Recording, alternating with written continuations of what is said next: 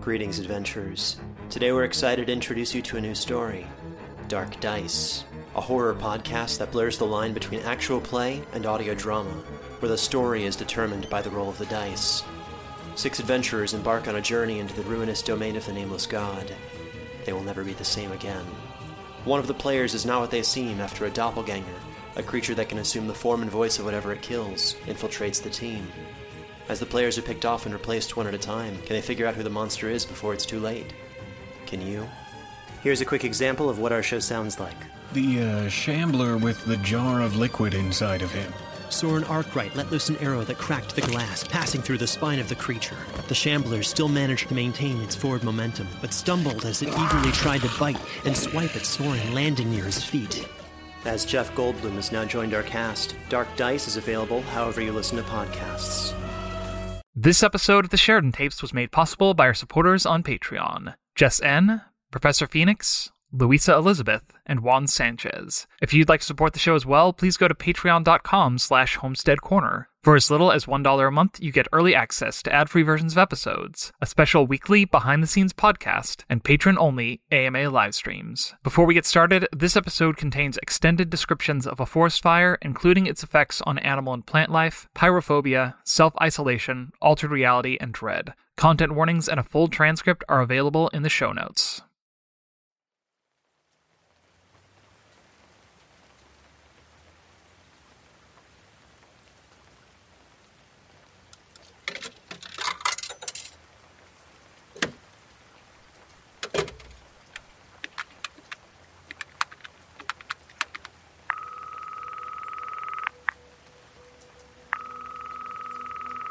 Hello, Maria Sol speaking. Hey there, stranger. Anna? What are. Where the hell are you calling from? I thought you were a client.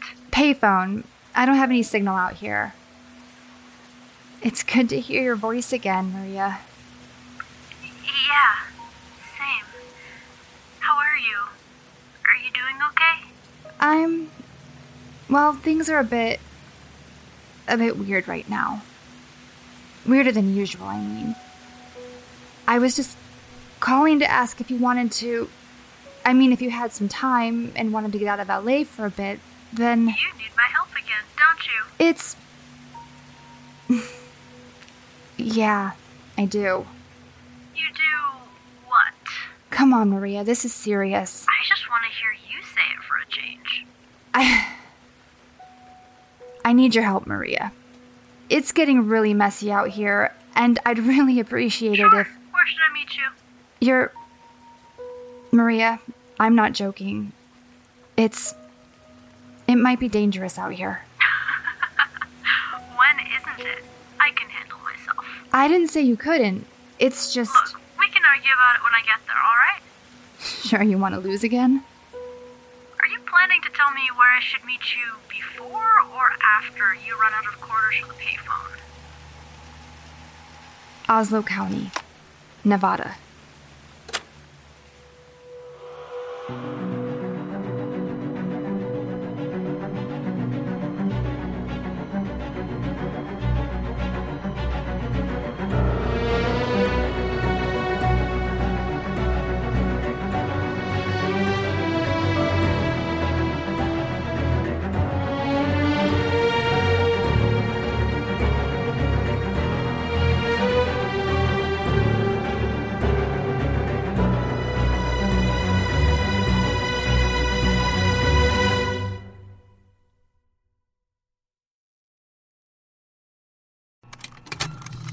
Contained herein are the heresies of Radolf Burntwine, erstwhile monk turned traveling medical investigator. Join me as I uncover the blasphemous truth of a plague ridden world that ours is not a loving God, and we are not its favored children. The heresies of Radolf Burntwine, coming January 2nd, wherever podcasts are available.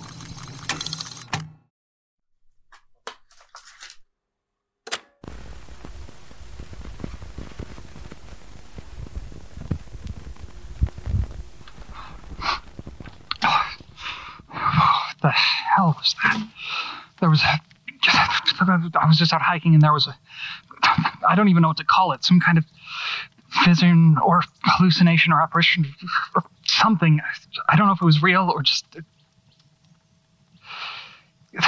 Sorry, I, I thought I, I, was ready to start. I need to catch my breath before it. Sorry, it started rolling before I before I realized I.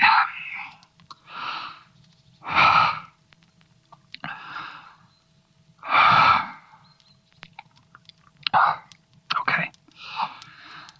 I think I'm okay now. God, heart slowed down a little bit, at least. All right. Okay. Let's do this properly. Detective Samuel Bailey, Oslow. Sam Bailey. Daily log, October 22nd, 2019, at 1:26 p.m. Day 171. I'm still lucky to be here. Guess I'll start with that. Uh, I'm glad I have somewhere to hide, and, and Morrison doesn't know I'm out here, even if I'm not sure where here is exactly. Honestly, if I was looking for a vacation spot off the grid, I could certainly do worse than this place. This cabin is the only structure for at least 10 miles in every direction. And trust me, I've checked. No power lines or cell towers anywhere that I've seen. There's an old rotary phone in the living room, but the cable's been sliced and the receiver smashed to hell. It's got a well, a gas generator, and enough fresh firewood and canned food to last through two winters. In short, a prepper's paradise. A perfect little garden spot to wait out the end of the world. Funny how appropriate that felt when I first showed up here. I shouldn't complain. At the very least, peace and quiet are definitely needed. I'm finally starting to sleep better. I don't think I've had the nightmares in uh, at least a month. And I'm about as healthy as I've ever been with all the fresh air and sunshine I'm getting exploring this place. I know it's not the best idea to go hiking when you're supposed to be in hiding, but well, you try staying in a one room cabin alone for more than 10 days and tell me how that goes. All in all, I guess life after death is all it's cracked up to be. Or at least, life after you're presumed dead. I'm guessing that's what Bill told Morrison anyway. At the very least, he thinks I'm out of the way, and that's good enough for now. It'll have to be until I figure something else out. I know I keep going through this over and over again, but I kind of think I have to. It's it's hard to keep track of things out here, to stay connected to everything that happened before. It all seems I don't know, almost almost like I imagined it. Bill tells me it's important not to bury these memories, which is half the reason he started bringing me tapes along with food and medicine drops every month. I tried journaling, but, well, Sheridan's the writer, not me. Even if I am taking a page out of her book recording like this, I guess. I'm rambling. I need to talk about what just happened. Like I said, I've been getting out and exploring the woods around the cabin as much as I can. I, don't know where I am, but I think it's somewhere up in the Sierra. The air's thin and dry, at least. It took me nearly a month to acclimate. I wasn't able to hike for more than an hour before I did, but now I've explored at least 10 miles in every direction and still haven't found any evidence of other people. Hell, I didn't find anything besides empty forest until. Uh, until what happened this morning. I, I took off right after breakfast, as soon as there was enough light to go out into the woods. It's warmer than it's been the last couple mornings, and the smell of sage was almost as strong as back in July. I'd gone north and made it all the way to the foothills yesterday, so I decided to go south instead. I know that doesn't sound like much, but you'd be amazed what a difference that makes the landscape is way more varied out here than I thought it would be, and even this late in fall, there's still a lot of life out here. I saw at least half a dozen small creeks running through the forest, and a handful of little clearings full of mushrooms and wildflowers just a little past their prime. It's still beautiful up north, but it's more rocky. I've even seen one or two little caves, though I haven't been bored enough to risk those yet. Beautiful as this place might be, there are still some areas I hesitate to go into, even in broad daylight. Anyway, uh, the ground was clear and level most of the way, so I was going at a good clip in about five minutes. I must have ended up hiking, what, five and a half miles? Maybe less. It's impossible to tell without a GPS, really, and it's way too easy to end up going in circles. I learned pretty quickly to use the sun to navigate and make sure I'm not. After about an hour and a half, I noticed a break in the trees up ahead. I thought that it might be another one of those clearings, so I went to investigate. But as I got closer, I realized the trees weren't spacing out gradually like they normally would. They just cut off at an arbitrary point in the middle of the forest. It was was a road. Just a torn up one lane dirt road like the one that leads to the cabin, but still. At, at, first, I thought I'd somehow managed to go in circles despite all my precautions, but then I checked the position of the sun and realized that this road ran mostly east to west. The road from the cabin runs straight south. There was a second road out here that I didn't know about, and it had to lead somewhere it was kind of nice to have a reminder that other people still exist outside the cabin, but honestly, anyone who lives in a place this remote must have a reason, and probably wouldn't want me stumbling onto whatever they're doing out here. Especially not with how shaggy I'm looking these days. I tried cutting my hair the first week I was here, but that, uh. Yeah, I didn't try that again. Personally, I probably wouldn't mind someone else to talk to right now, but I doubt the previous tenants of the cabin felt the same way. I've tried to talk to Bill about what this place was before I got here, but he just gets nervous and changes the subject. I have my suspicions, though. It's been pretty thoroughly cleaned out, but there are some things in the attic that raise questions. Not to mention that cellar. anyway, even if I have neighbors, I probably don't want to run into them, only to make sure nobody else knows I'm here. If Morrison somehow catches wind of it, well, I've tried not to think about what he'll do. But somehow Bill still doesn't see why that's a problem. Uh, even so, I decided to take a quick look. The sun was high, and I could duck back into the trees if I heard anyone coming. Plus, well, curiosity always gets the better of me in situations like this. I pulled out the bandana I brought from the cabin and wrapped it around one of the tree branches nearby just to make sure I could find my way back. Then I started down the road. I stayed as close to one side as I could, which wasn't as easy as it sounds. The forest floor had a mostly even slope to it, but the tire tracks here cut through the bare mud and clay and left deep ruts that I had to avoid if I didn't want to twist my ankle. Which I didn't. Still, I kept going. As I went, I began to notice an odd smell, too. I, I thought it might be smoke, maybe from a campfire or wood stove nearby. I stopped and listened for any sounds out in the trees that might indicate other people. All I could hear were birds chirping, few insects still hanging around even with the cold weather, and the sound of the wind through the branches.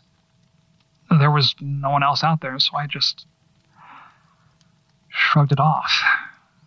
The smell was faint, so I figured it was far enough away that I didn't have to worry about it.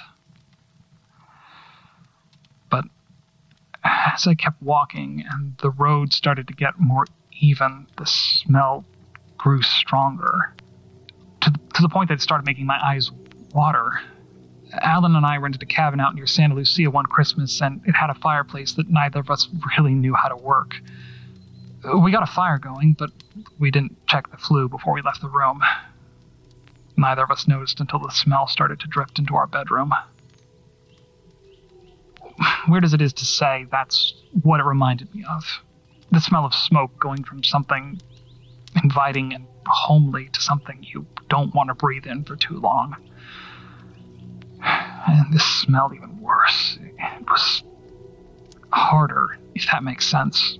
Almost caustic, like burning plastic or maybe asbestos. Whatever it was, it started to burn my lungs pretty quickly, but I still kept going. I noticed the sky was starting to turn from blue to gray, and before I realized it had gone yellow. The sunlight began to dim slightly, and I wondered if there was a forest fire somewhere nearby. It was definitely dry enough. It's only rained once in the six months I've been here. As the smoke got worse, I slipped on the old pair of aviators Bill left at the cabin, which helped keep some of it out of my eyes. The sky looked even darker through them, and it slowly began to turn orange as the smoke completely blocked out the sun. It was starting to drift down through the trees and onto the road by then, first thin and branching, and then thicker, pouring off the higher branches like fog. I started to cough a little as it settled in, but I could still see the road pretty well through it. I put one arm over my mouth and ducked lower, trying to keep from breathing it in. I thought about going back, but if the woods really were on fire, I was too far from the cabin to get there safely, and I had no way of leaving even if I did. My best chance of escape at that point was finding whoever lived at the end of this road and somehow convincing them to help me. After a while, I saw the road coming to what looked like some kind of turnoff. I hurried towards it, only to find that it wasn't the entrance to a driveway or campsite, but a little overlook on the side of the main road. If not for the smoke, I thought that it would probably have a commanding view of the little valley below the forest. I stopped and tried to get my bearings, looking up to see if I could still see the sun. By that point, the haze had become so thick that that I couldn't even see a faint glow from where it should have been. The wind suddenly kicked up, blowing most of the smoke further down the road and clearing the air a little. I breathed a sigh of relief, but then I saw the valley. Or at least what was left of it. It was blackened and charred, covered with trees stripped of bark by the heat and looking pale and skeletal against the ash. Here and there, a few dense patches of sagebrush shimmered, still burning from the inside. Uh, I could see a few small ponds as well, cloudy and pale or almost black with ash. One of them even looked like it was a noxious green, and I saw a ragged looking deer approach it, bend down to drink, and then bolt away as if spooked. I don't know how I can remember all that. I, I only looked at it for a moment before the mountains caught my eye. It was wreathed in flames, the, the trees nothing but faint, dark shapes against a sheet of orange fire that covered the entire slope. It, no, no, the entire mountain range. Every peak was burning, sending huge plumes of smoke up towards the flat orange sky. It was even darker behind the mountains, and I could see another flickering red glow in the distance shining up from another wildfire burning somewhere farther away. Like the whole world was burning just out of sight. I, I realized then that this couldn't be real. It, even if a fire had started while I was walking, it couldn't have spread across the entire range in the last two hours. Even if it had, I would have noticed the smoke well before then. But even so, I remembered what Morrison said about things created by the, uh, well, the, the kinds of things that created me. How they're just as dangerous as they look, even if they aren't entirely real. So I turned and ran, or walked as quickly as I could on the uneven road I could barely see. Uh, the smoke came back as soon as I turned around, and after a while it started to remind me of the lake. No sense of up or down, and no air to breathe. I, I choked and coughed as I went, squinting just to see where I was going. There should have been no way to get lost. There were no turnoffs on the road, and the bandana I'd left to mark my way should have stood out even in the yellow gray haze.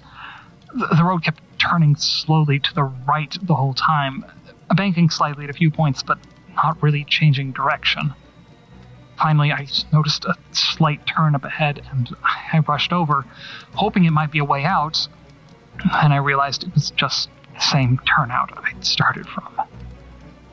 The road was a complete, perfect circle in the middle of the woods with no driveways, campsites, or houses anywhere along it. No sign of the way I came in. The smoke cleared a little, and I saw the burning valley again. The flames on the mountain seemed bigger and brighter than they were before. Even though I couldn't see much, it almost looked like the rocks themselves were burning, cracking like logs and spraying sparks into the air. The smoke rising from them was pitch black now, and as it billowed into the sky, I saw lightning flash between them.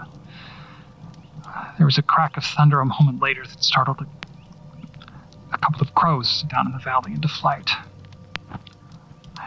I got a good look at them before the smoke closed back in and hid them from view. They were almost completely stripped of feathers and coated in tarry black soot. It wasn't real. It couldn't be. People don't build disconnected ring roads in the middle of the woods, and valleys don't turn into apocalyptic nightmares in half a morning, but that didn't mean it couldn't hurt me. I thought through all of Anna's tapes about things like this uh, places that looped in on themselves, and the unnatural fire that burned down her cabin in Oregon and almost killed Bill in Oslow. I remembered that when Anna was trapped in the mines at Santa Lucia, she turned off her flashlight and was able to follow an instinct that led her out. Um, I didn't know if that would work here, but uh, I didn't have any better ideas, so I closed my hardy, stinging eyes and just listened. It didn't come right away, but it was pretty obvious when it did. I didn't hear a voice or any kind of rational thought, but it was similar to what Anna described in Langlois.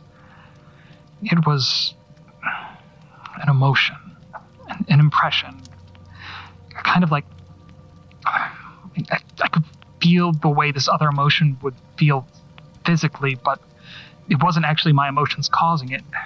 You know how uh, when you don't want to feel the way you're feeling and you try to force those emotions down and think about something else, uh, like you've disconnected yourself from it, but it's still there, feeling rancid and sour in your gut.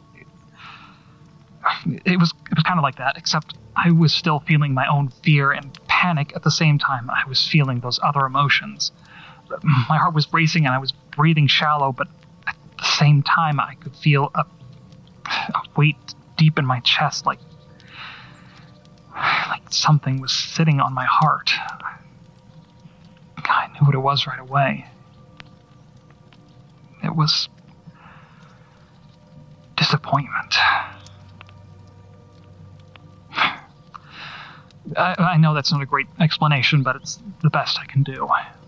Even though I didn't hear any words, I could feel so much nuance the feeling. I thought Anna might have been reading too much into what she felt at the cabin, but she wasn't. She had a perfect frame of reference for what that emotion meant because it was her emotion, just like this was mine. It's just that someone or something else was behind it. And it was disappointed in me. I was so surprised that I almost flinched and opened my eyes, but I knew that I wouldn't be able to find a way out if I did, so instead, I let myself feel it. And then I pushed back.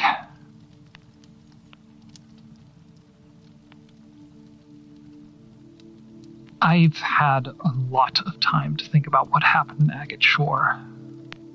What I did when I went into the water. Still connected to whatever's in the lake and have been ever since I was a kid. And even as I pushed back on those alien emotions, I heard the sound of waves lapping on the shoreline. So I. I don't know what the word for it is. Uh, reached out? Uh, let it in? Honestly, it was more like I just listened to it for once rather than trying to push it away. I let the sound wash over me without fighting it, and the moment I did, the smell of smoke vanished. I opened my eyes before I realized what I was doing and was nearly blinded by the sudden brightness, even with Bill's aviators on. As soon as I could see again, I looked down towards the valley. It was green and vibrant as the rest of the forest. And even though the trees on the mountain were thin and dry, they definitely weren't on fire. I could see for miles in the clear, crisp air, and the only smoke rose from somewhere near the horizon, thin and blue over a town that was too far away to even make out. Whatever I just experienced, it was over. I still bolted down the road as fast as I could. Uh, the bandana was exactly where it should have been, and I, I found my way back to the cabin as easily as I ever have. I didn't see any other signs of fire or smoke. Um, so far as I can tell, it only affected me, not the forest itself. I even startled a couple of very healthy looking deer and crows on the way back, but I was in too much of a hurry to really appreciate the fact that they were okay. I'd almost be tempted to say I imagined the whole thing, if not for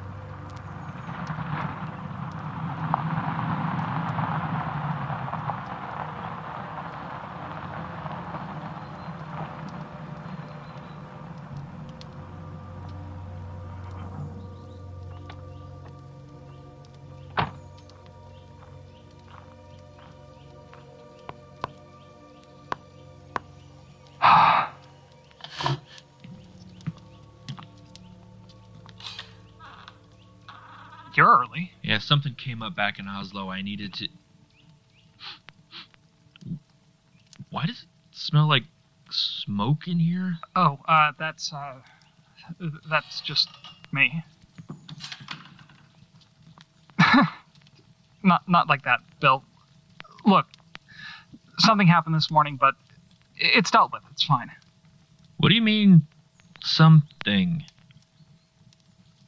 I went for a hike and I.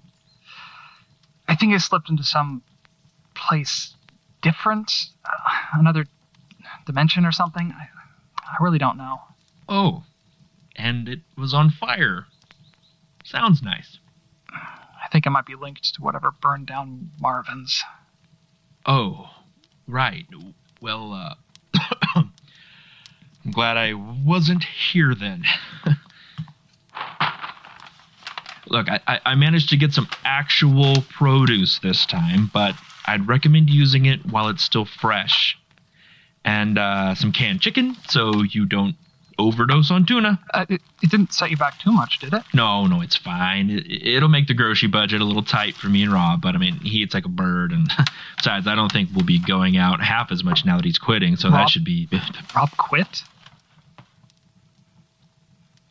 Uh, yeah, he, uh, he kept, he kept asking what happened to you, and I, I couldn't keep lying to him, so I just told him. Shit. You didn't. No, no, no, no, no. I, I, I didn't mention this place. I'm still the only one who knows, but I did tell him what happened with Morrison. And he quit. Smart man. Don't give me that. I've been getting enough of it from Rob. Good to know there's at least one sensible person in your relationship. Knock, knock it off. Morrison, he might be a prick, but he, he gets shit done. We're helping people. Sure. We are. You don't know what it's like in Oslow now. The kinds of things that have come out of the woodwork since the Echo died. We're keeping people safe, and maybe Morrison goes a little overboard sometimes, but he's he's the only person even vaguely prepared to deal with this stuff. Just end of story.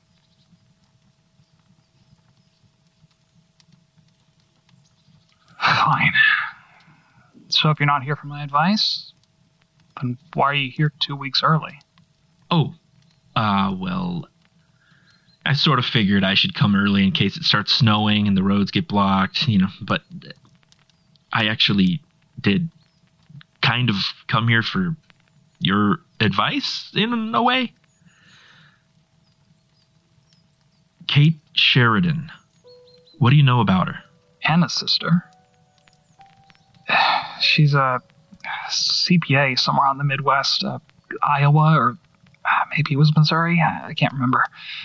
Had a husband and kid, Andrew, I think his name was. Uh, Anna thought she was wound a little too tight, but honestly, she just seemed pretty normal to me. Would you trust her? With what? She she called me out of the blue yesterday. She said that Maria gave her my number. She's heading to Oslow to look into Anna's disappearance as we speak. Huh. That doesn't sound like her at all. Then again, she did have a run in with the Echo about two years ago. That could definitely change a person. Do you think there's any chance that she might be working with Morrison, trying to test loyalties or, or something like that? Why? Is yours failing? No, that, that, that that's not why I'm worried. He um if he figures out that you're alive and I helped you, then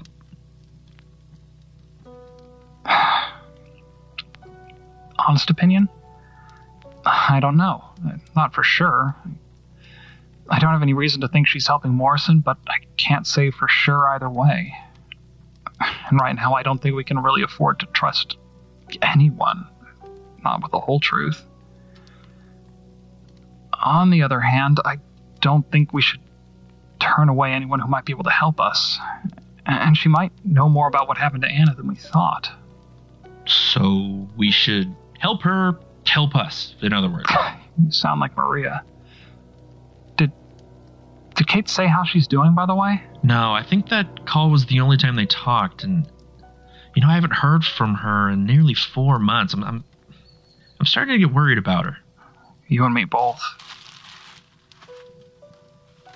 Oh, shoot, I didn't realize this was still recording.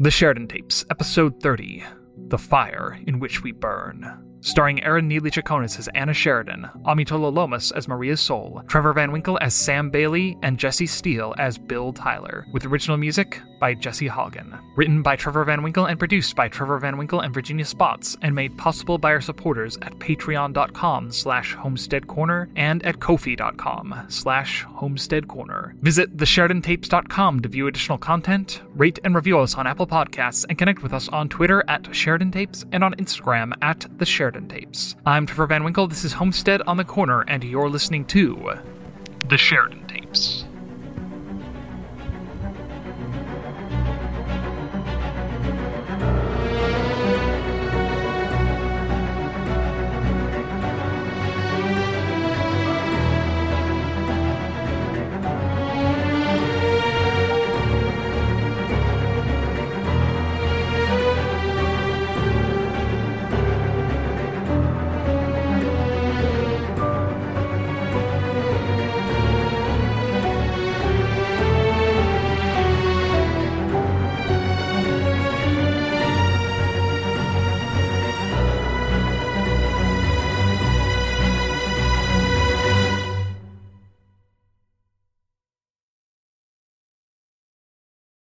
Hey there, this is Justin Bartha. I made a funny new podcast, King of the Egg Cream. It has the greatest cast in the history of podcasts with actors like Lewis Black, I'm torn by my feelings for two women. Bobby Cannavale, You can eat it, or if someone hits you, you can put it on your cut. Melanie Lynskey, I wonder what these marvelous things are that look just like boiled chicken feet. Jason Ritter, I can break things and pick locks and kill people. Michael Stuhlbarg, The whole point is to inspire people that they should make themselves better. Ari Graynor, No, don't whet its appetite. What are you, an idiot? me, Justin Bartha, That's not just any egg cream, that's a Lemke's special. And all narrated by the hilarious Richard Kind.